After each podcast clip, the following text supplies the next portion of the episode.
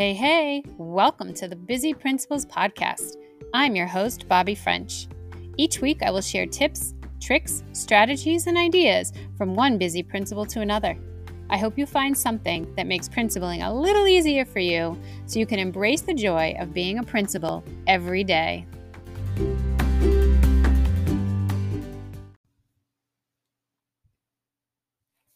Hey, hey, welcome back to the Busy Principal Podcast. I'm Bobbie French and I am your host. May is Mental Health Awareness Month.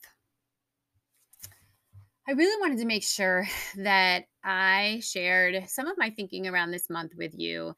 As you, you may or may not know, my um, background is actually in psychology and counseling. And I don't think we do enough talking about mental health. So, thinking specifically in schools, you know, we know that educators are amazing people. They show so much empathy and compassion for their students and for one another.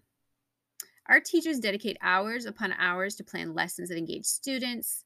They meet their varied needs. They cover all of the necessary standards. They even prepare our students for those high stakes tests.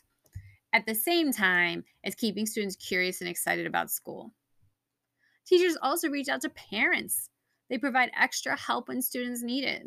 They attend trainings and workshops and conferences because they want to be their best and they want to learn what best practices there are out there so that they can bring their A game every day.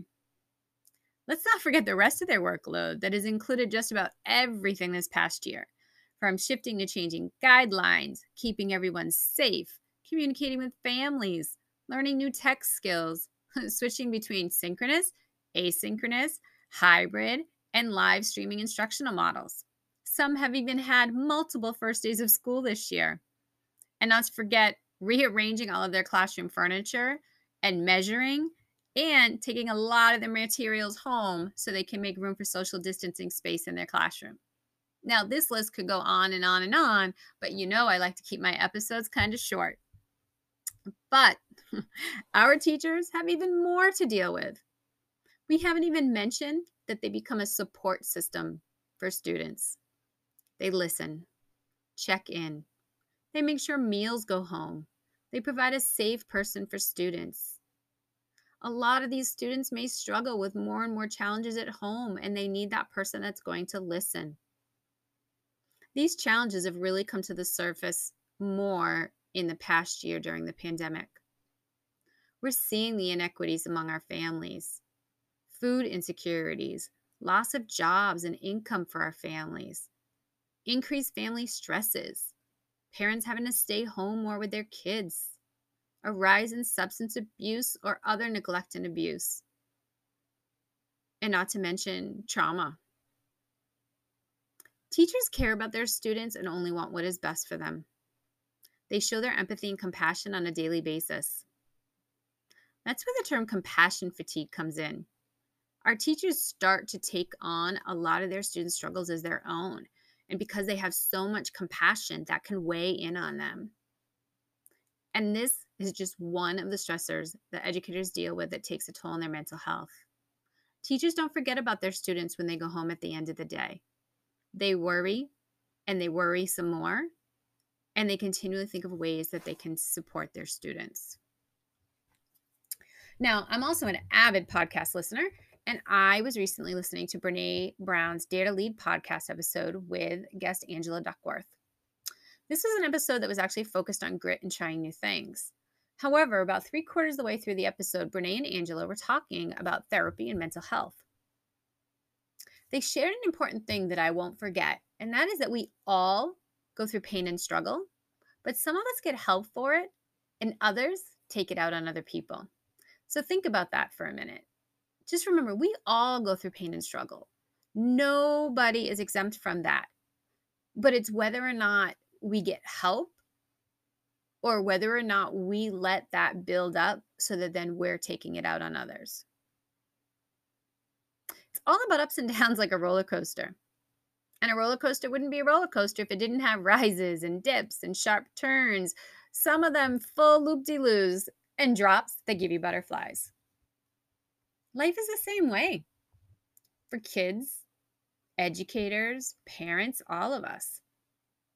So it makes me wonder why we're not teaching, modeling, using coping skills, or why talking about going to therapy is sort of this non topic, or why therapy can be seen as a negative.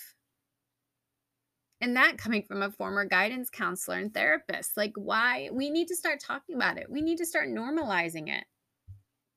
When you're having a difficult time or stressed, remember you're just seeing part of that picture. Sometimes you need to zoom out part of a picture so that you can see the rest of it because you're just seeing that zoomed in part around you. And when you're having those feelings, you need to notice it, good or bad. Notice what you're feeling, sit with it. And then if you need to, change your perspective or put things into a different perspective. Some of us don't want to sit with those feelings, and so we try to do things to avoid them. But just allow yourself to feel. And then, even though it's difficult to zoom out when we're in the middle of feeling those emotions, zoom out so that you don't focus on those small parts, small parts and get stuck there. This is one of the things that Brene talks about too is the story that I'm telling myself. And sometimes when I'm in those situations, I have to think, is this really what's going on? Or is this the story I'm telling myself? So, as you're learning and working through any coping skills, don't wait for your car runs out of gas before you fill it back up again. We need to remember that as educators. We continue to give and give until we're on empty. And it takes more energy to refill your tank when you allow it to get completely empty. I know for me, I still, as an adult, have a really hard time sometimes recognizing, understanding, labeling my own feelings. How often, when someone says, How are you? we say good, or we use good to describe a feeling. We don't say, I'm content, I'm happy, I'm exhilarated. Sometimes we might say that we're frustrated or sad. We don't usually say that we're lonely And so good is kind of our catch all. And it's not technically a feeling word, but it's the go to for most of us and our students. It's okay to feel our feelings. Yep, you heard me. I think I said this earlier. It's okay to feel those feelings, whatever they are. Just feel them.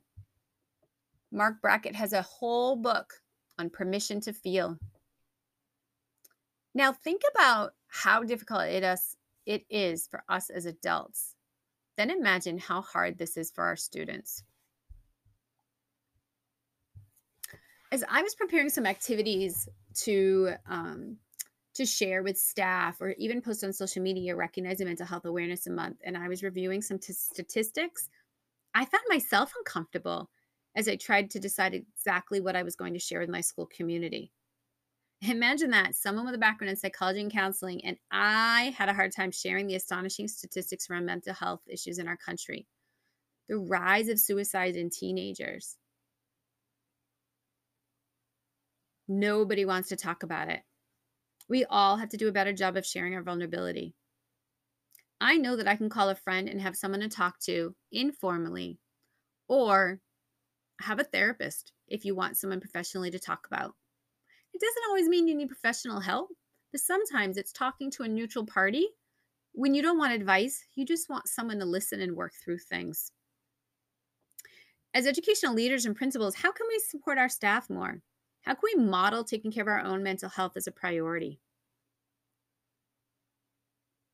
Can we give teachers an opportunity to tag out when they need it? Can we make taking a mental health day the norm? As a result of this pandemic, we are going to see a mental health a mental health crisis in schools and everywhere. This has been a difficult year for all of us. Parents have been trying to keep their kids safe. They've been worrying about their learning. They've been trying to take care of others. People have lost their jobs, their sense of, of connection. Depression and anxiety have increased I know in the medical and the teaching profession, we are burnt out. We need to think about how we can support each other during this pervasive time. We should not feel shame about over we should not feel shame for feeling shame for what we're going through.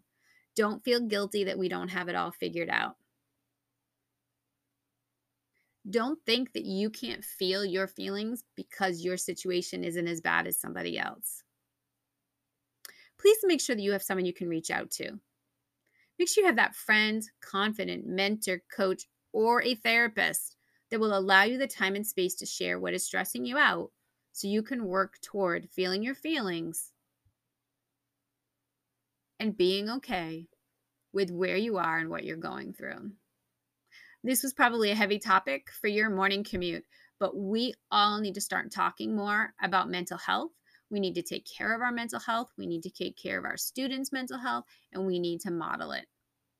As I've told you before, you can find me on all the socials at Bobbie French. DM me on Twitter if you need to reach out.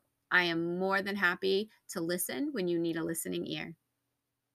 And with that, I encourage you to feel your feelings this week. Have a wonderful day.